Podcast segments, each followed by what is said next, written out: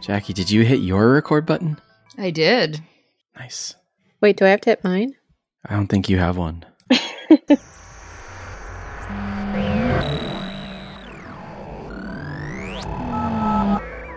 Thanks everyone for listening to our first iteration of our new tentative life, which is bringing on guests to interview. So, for our first installment of this new series, we've invited on the project team for our MBTA work that we've done a couple of years ago. We have Elena from the Boston office. She's a designer with us. Hello. Hello, Elena. Hi. Um, and we have Vendela as well, who's also a designer who's in the New York office currently. Hi. Hello, Vendela. The reason why we're doing this today is because our work with the MBTA has gone through a little bit of a renaissance in that we met up with the folks at Design Museum, which is really cool. You should you should all check it out. It's a really amazing organization that teaches the the transformative power of design to everyone. Um, and it's literally like a museum that's just there's no structure to it. It's just out and about everywhere. They have installments all over the city. It's really cool. But we chatted with them, told them about our work with the MBTA, and they were so into it, they wanted to make an article and feature it one of their editions of their magazines. So that's actually out now in the summer, their summer 2020 issue. So we're chatting now just to kind of round that story out. You can check it out. We'll have a link in the show notes to that article. And we've also put a new case study on our site that also explains our work with the MBTA that we did a couple years ago. So now we're going to be chatting about our work with them and what it was like. So, uh, to kick things off, from what I know, the project had a pretty big uh, upfront research component. How did y'all dive into that? Like, how did you start the project with at least the first phase of research? Uh, we had a kickoff meeting with their team. That was sort of like the first day. Um, Jackie ran that just to kind of get an understanding of what the problem space was and you know what they were looking to do and they didn't really have a super super clear pointed scoped idea of like what exactly they wanted to do they just know that they wanted to improve green line communications which is like a really big topic when you think about communication so we spent like the first month of that project just talking to people who worked on the T or work at the T and from here on out, the T is the MBTA, um, as Jackie noted. That's what we call it in Boston. We talked with operators. We talked with people who manage the operators, basically every level of hierarchy on the green. And I guess we should also specify that this is for the green line specifically. Like many cities with transit, there's different lines that serve different areas, and usually they're color coded. and so this one is called the green line which is a light rail, which is different from the heavy rail. Um, they kind of operate like um, streetcars, so they have the power that comes through the top. So that little like thing that sticks up from um, streetcars in San Francisco or buses you might see um, in your particular city. That um, that's where the electricity comes from. So it's a different system. At least that's what I gleaned from uh, working with them. It's interesting too because the Green Line is both, it runs on the street and then it also runs in the tunnels. So it's added complexity. But yeah, we just wanted to get a clear sense of what it was like to work on the green line in different capacities, whether that was managing people, whether that was actually operating a train, whether that was sitting in a room that kind of looks like the bridge of the Enterprise and looking over all the green lines and where they are in relation to everyone else and operating those patterns, um, what it was like, and what that communication flow was like. So, just asking a lot of questions to people about what their day was like, and asking them to give us um, examples of stories of like times where you know they were frustrated or times where like a day went really well and getting some interesting stories from that out of some of those first initial conversations what's the most interesting story both uh, it sounds like you did success and failures kind of. What was the best success story or best failure story? The ones that stick out in my mind were the more shocking ones. Things that you don't see on your daily commute that you didn't realize were happening. So people coming on with weapons to the trains and threatening people or really intense medical emergencies or just really kind of crazy things that were happening that we had no idea people that work on the T system we're having to deal with. One thing too to the note is the conductors of the trains, you know, are not allowed to have cell phones with them at all. So the only way you can communicate with them is through the radio. Mm-hmm. And there was only, at that point, they were only using one channel to communicate. So anytime anyone had to go on the radio for anything, it would take up the airtime. That was something that was an insight that kind of came out. And that kind of stems from a lot of these stories that y'all are saying that, you know, if something was happening that was unsavory, it was kind of really hard to get that word out sometimes if they're using the radio to, let's say, back a train into, you know, into a yard or something. That became quickly, I know we did a ton of interviews and we had a lot of insights, I think like over 20 insights from these interviews. And looking at all of them, reducing the radio chatter sounded like something that we could really focus in on at least for the next couple of months and then hopefully to extrapolate that and we have and they have and they keep iterating on the thing that we created and also looking at how they were getting their information about train locations they meaning the officials and just people in general on the green line they were using all different sources of information from apps in the app store to like a random web page on MBTA, like kind of buried. Like I'm like, where did you find that map? um, and they all had just different information, kind of. I say kind of because it was all there, but just the interfaces were different. How they were accessing it was different. It just wasn't all the same thing. So we figured this is an opportunity to actually give them something that's like a unified source of truth to hopefully answer some questions that they would be asking on the radio, like you know, who's operating which train, as an example, or like, where is this train? You know, they can just look on this device, on their device and see that and not have to go on the radio to ask that. And then hopefully, if some person comes, you know, brandishing multiple knives onto the train, they have the airspace to tell someone, yes. hey, it'd be cool if someone came and helped me out right now. Totally. That or like, you know, fallen branches. something, yeah. Or something that. less sinister. yeah. yeah, exactly.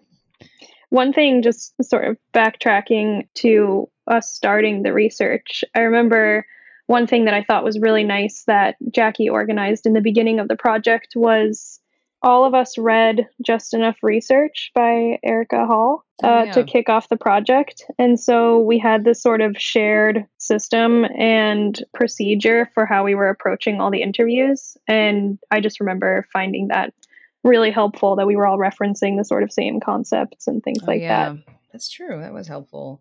So I know that was like the, this was like the first project that all of us have been on that was so research intensive. hmm Mm. It was nice to have all pulling from the si- like similar vocabulary and things like that, just to kind of be on the same page. Oh my god, literally.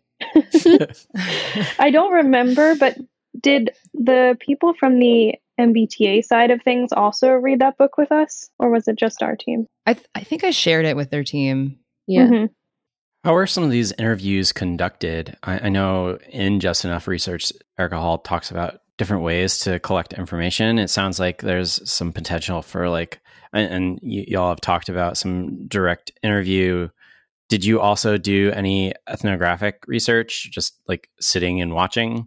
Yeah, we did. Uh, Elena mentioned working from that um, hub where we could see. What did you call it again? It's like the bridge of the Enterprise. Yeah. Um, the OCC Operations Control yeah, Center. exactly. The yeah, so you walk in and it's just like a wall of like this like sort of U-shaped screen and you can see a network map of the trains and where they're all sitting. So each train has like a number assigned to it so you can see where where it is, like what stop it's at, what loop it's doing, um, all that kind of stuff. It's pretty bananas. as well as camera footage from the stations and things like that. Oh right.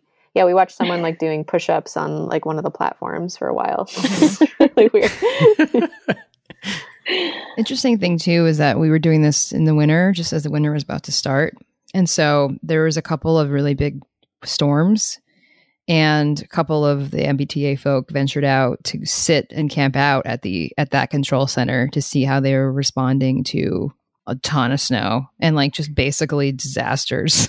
oh yeah, that was the year of the bomb cyclone. That's where like Oh a bunch God, of the right. stations flooded. Like part of downtown was flooded so much that like some cars just became Yeah. like encased in ice um, because it was Yeah. all winter ice. So fun. Um, but yeah, Yeah. that was interesting to see. Yeah, you know, in the beginning we were like, "Oh, this is going to be great because we can see it in like the hardest time of the year." But then afterwards, I was like, "We didn't need to do that."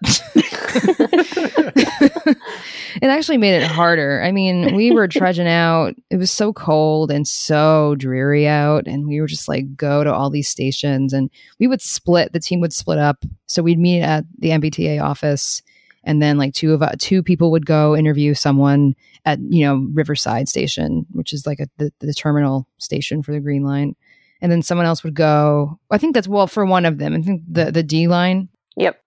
and then someone else would go somewhere else. You know, a couple like a pair would go somewhere else and interview, and we just co- we covered a lot of ground that way. And then we wanted to make sure we made a point to come back to the MBTA office at the end of the day and synthesize.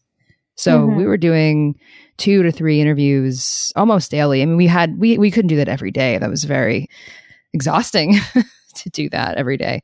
So I think we were doing like every other day. I think we would go out. How many of the interviews were on site? Were was it 100%? So you were traveling to different T locations, Mhm. Yeah. st- T stops Yeah. to interview different different people along Yeah. the way. There's a couple of kind of hubs along the way on in, on the Green Line where if you are an operator, if you just work on the Green Line, like you you can start your day from that particular station and sign in, and you have like your locker or whatever. So we would meet up with people sometimes there, but also we would do some ride-alongs on the train as well and talk to people. Um, so kind of just depended on where that person that we were able to talk to was that day. So we would go out and meet them. The only thing that wasn't on site was that we were actually monitoring the radios from the MBTA office sometimes. So we got an extra radio and we would have it playing, um, which Mm. sometimes was a, a lot to listen to while you're also, you know, doing all the other work we were doing. Yeah. But every now and then something interesting would happen. So once you conducted all of this, how did you distill it down to uh, Jackie? You said earlier that that the biggest problem was that radio chatter. How did you like work together to distill that down to the the main problem that y'all were going to solve for? A lot of post-it notes.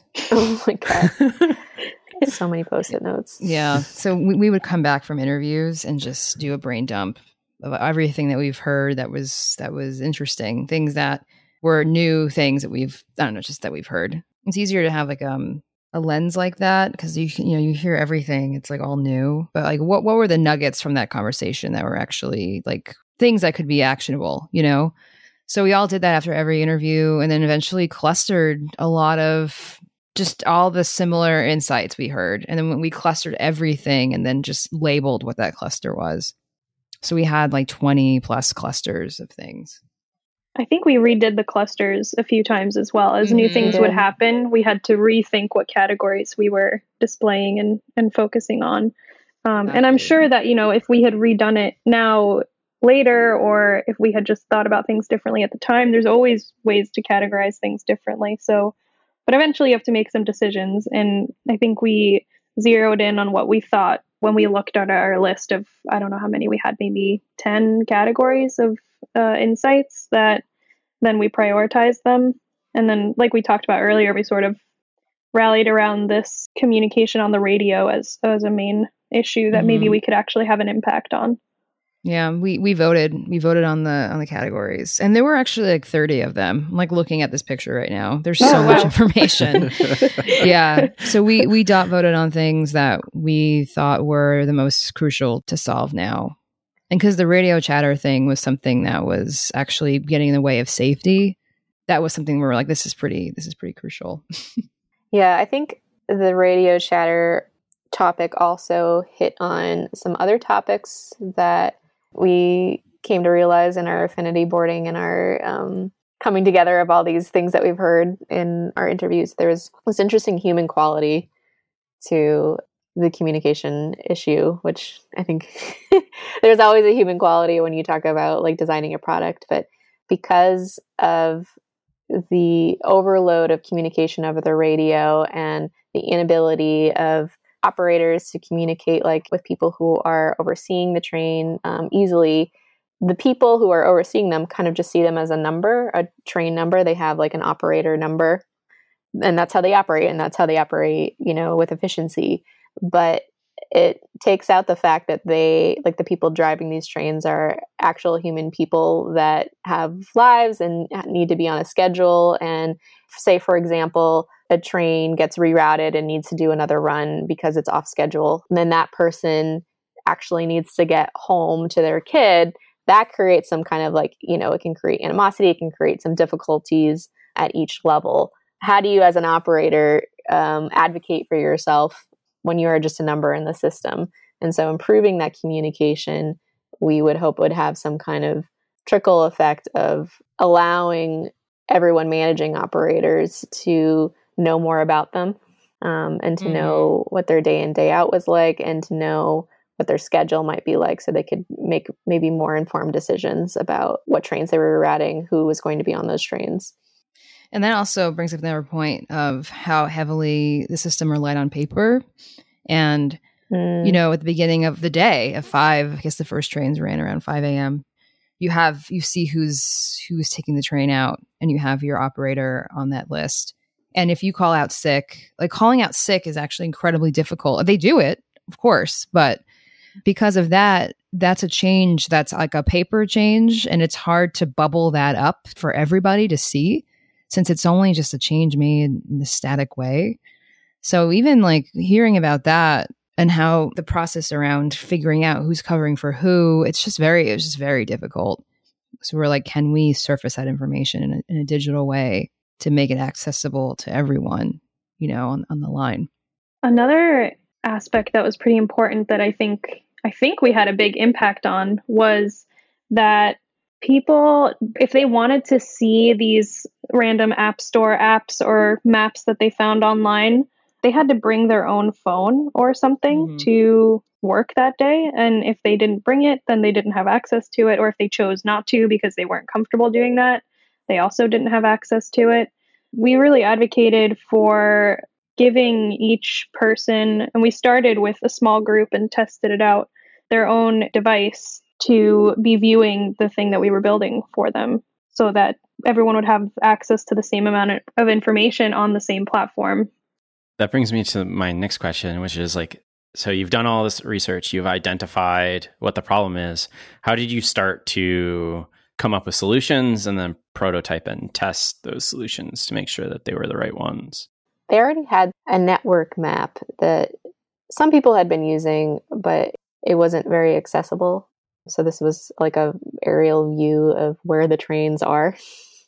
So we started out with that idea. Um, we did do some Speedy 8 exercises to hone in on these communication methods, and um, we went through that exercise. But we turned over to that that network map and improving that idea of how do we get an easy aerial view of all the trains, and also how do we get it in a format that is small for smaller viewports? Because we were thinking that a lot of these officials that were managing where the trains were wouldn't have access to a desktop computer. They would be mostly on a phone or a tablet. So, designing around that idea and also designing for an environment where they might be in very bright sun or uh, being outside. So, we wanted to make it like really easy, really accessible, considering their environment and what access they had. And so we looked at this network graph. I think that that was sort of like the starting point for things is improving that network graph to, to show where the trains were on what line mm-hmm. and showing the numbers really clearly where they were in relation to which stop on that particular line.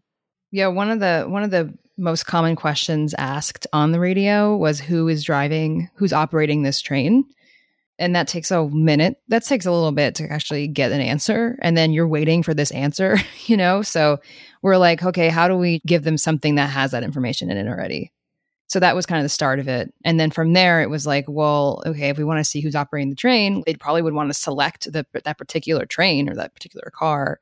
So it's like okay well servicing that that's that's a map view you know? And then as elena was saying all those disparate sites they were using let's just all consolidate into one.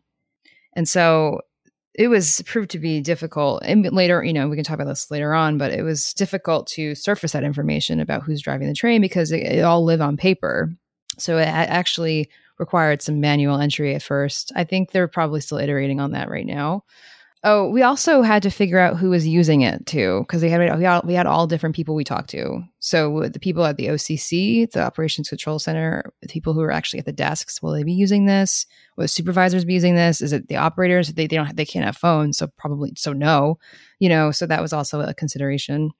Just thinking back to uh, one of the methods we used was actually bringing out i think jackie was on your phone we had the InVision prototype and we were asking them like would you be willing to enter information in this even just to oh, start yeah. like you know mm-hmm. does is this useful is this any extra information than what you're used to and we we like slowly gathered information that way to see what we should scrap and what we should leave in there I would also just like to mention that everyone we talked to was just the most wonderful person ever. And yeah. I think a lot of the answers we got were like, well, this is extra work for me to enter it on paper and in the phone, but I would totally do that if it meant that eventually I could I could do it in one place and I would have more mm-hmm. information and things like that. They were mm-hmm. very willing to try new things just to get a little bit more help.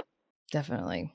That's awesome to be working with people who are excited about what mm-hmm. you're what you're working on. Oh yeah, yeah. you're so down to to have more clarity yeah. as to where where trains were and who was operating them. So yeah. I have like a very visceral memory of it was freezing and going into those one like one of those little booths, you know, oh like on the, on the outside tracks with with someone like just a supervisor, and it's just me and her in this tiny little booth, and I'm just like, this is this is very close. Um, and like this person is in this booth like all the time. It's it really does help to actually go to see where your, you know, the people who are using your app, like where they are and what they're doing on a daily basis, and like what their desk looks like, and it's, it's really interesting. Totally. And even just watching them having to take off their big winter gloves to touch your yes. phone or, God, yes. um, you know, they had these iPads or tablets of some sort for mm-hmm. a while that they were viewing things on. So seeing the big case with the like fat screen protector on it that yeah. they had to click on and things like that, it really makes you design differently when you're picking your interface and things like that. Mm-hmm. For sure.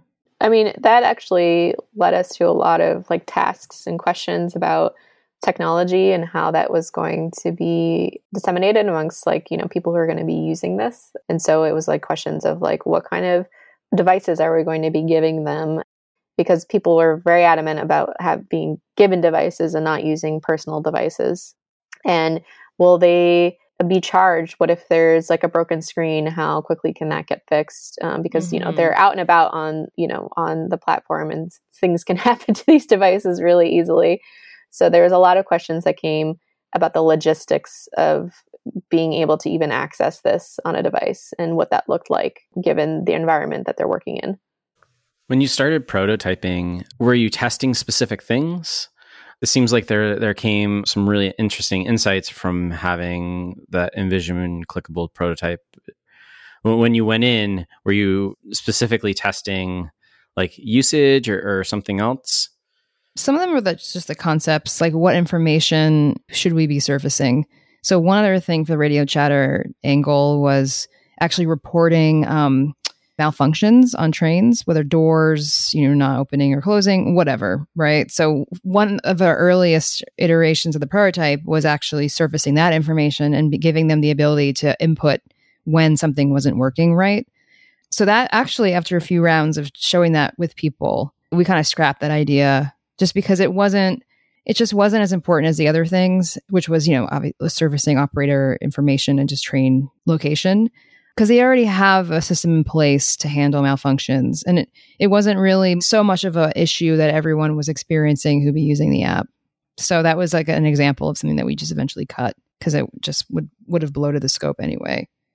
It's also maybe important to mention that the MBTA had its own goals for measuring how successful this was. And mm-hmm. among that was trying to measure whether the times in which the trains were running were more even or faster or improved at all. And so some of what we were doing sort of had to fall into that category. Is this something that will improve this? can we measure this somehow? Will this mm-hmm. add to the value and success of the project in this way? Because obviously, we want to improve these people's lives and help them day to day, but we're only going to do that if we're able to prove that it actually helped the efficiency of the the green line and things like that too. Mm-hmm. And you're referring to, um, I believe they call it spacing, like the, yes. the time in between trains. Yeah, sometimes they're bunched, and you would really see that in the OCC on those screens. You'd see all these little like pixels, like mm-hmm. bunched together, and you're like, oh, there's clearly a problem there. You know. That's also an interesting point too. I sat down with one of the designers on their team to write out experiments and hypotheses and seeing if we reduced radio chatter, that was a very hard thing to test and to really understand if we've reduced that. I mean, the only way you can really know is if you were to listen to the radio like every day, all day, count the number of times they ask those questions that we're trying to solve and surface like through the app. And no, I mean, we didn't do that. right?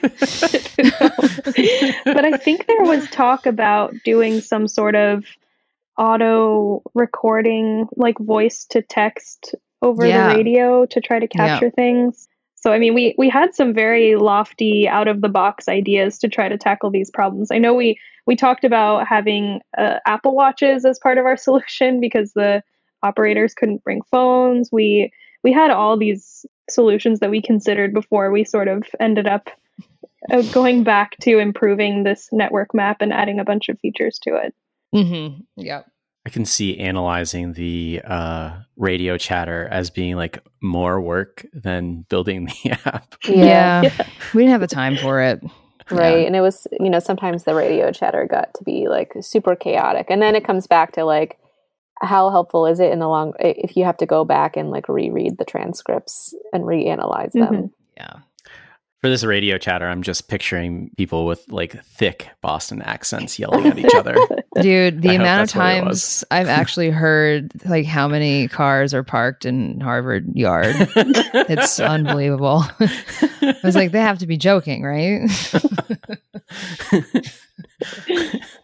Okay, so you go through this research phase, identify a problem, come up with a bunch of solutions, figure out which is the best one, throw it out to the whole green line? Like what what goes after that? No we we identified like a core group of people to test this out. And so we wanted to only test it out with like i don't know maybe like three or four people at, at a time but three or four particular people three or four people that would be in the same communication network so people who are working perhaps the same shift on different lines that would be using this to help them communicate. So it wasn't going to be in isolation because this was a way for us to improve that insight into where trains are and to lower that radio chatter. We wanted to make sure that we were testing strategically and we were testing with people who would be in possibly in communication with each other over the radio at a certain time.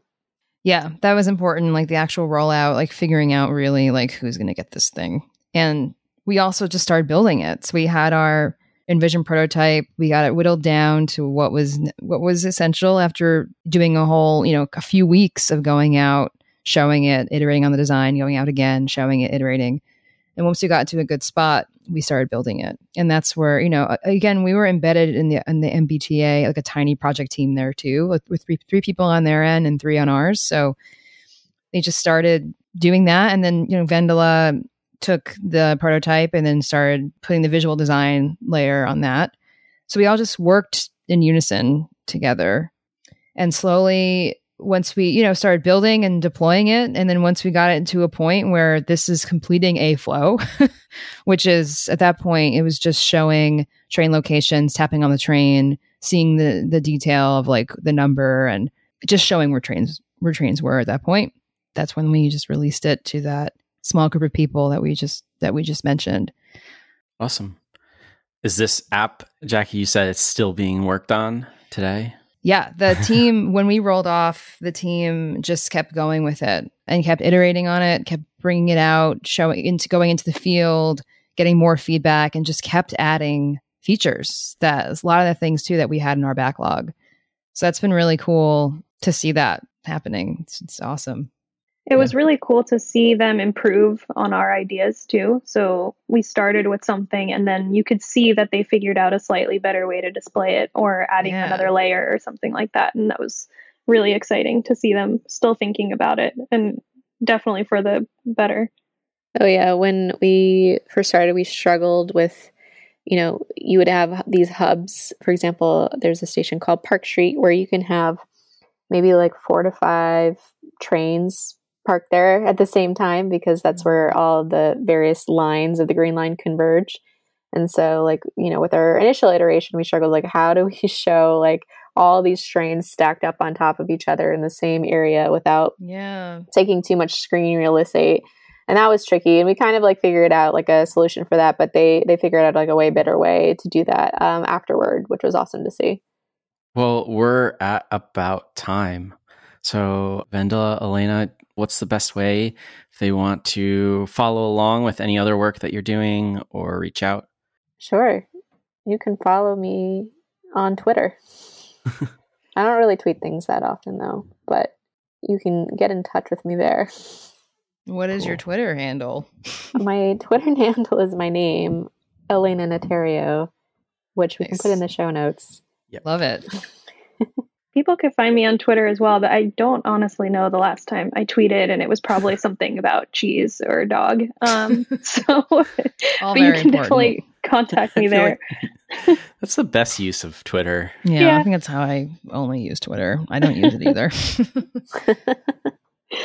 Also, you can email me at just vendela at thoughtbot.com. Uh, well, thank you both for being on our little podcast. Thanks for having us. Yeah. thanks for having us yeah Thank you. I think this was like probably the most inform, like informational po- tentative ever. Yeah. In like a very direct way. Yes. You don't have to like glean. Um yeah, so thank y'all for keeping us in line. I don't know. I think it's part of the charm of tentative. So, for more tentative um, information, you can check out show notes at tentative.fm. You can tweet at us at tentative.fm. You can email us, hosts at tentative.fm, and rate us on iTunes. Five stars.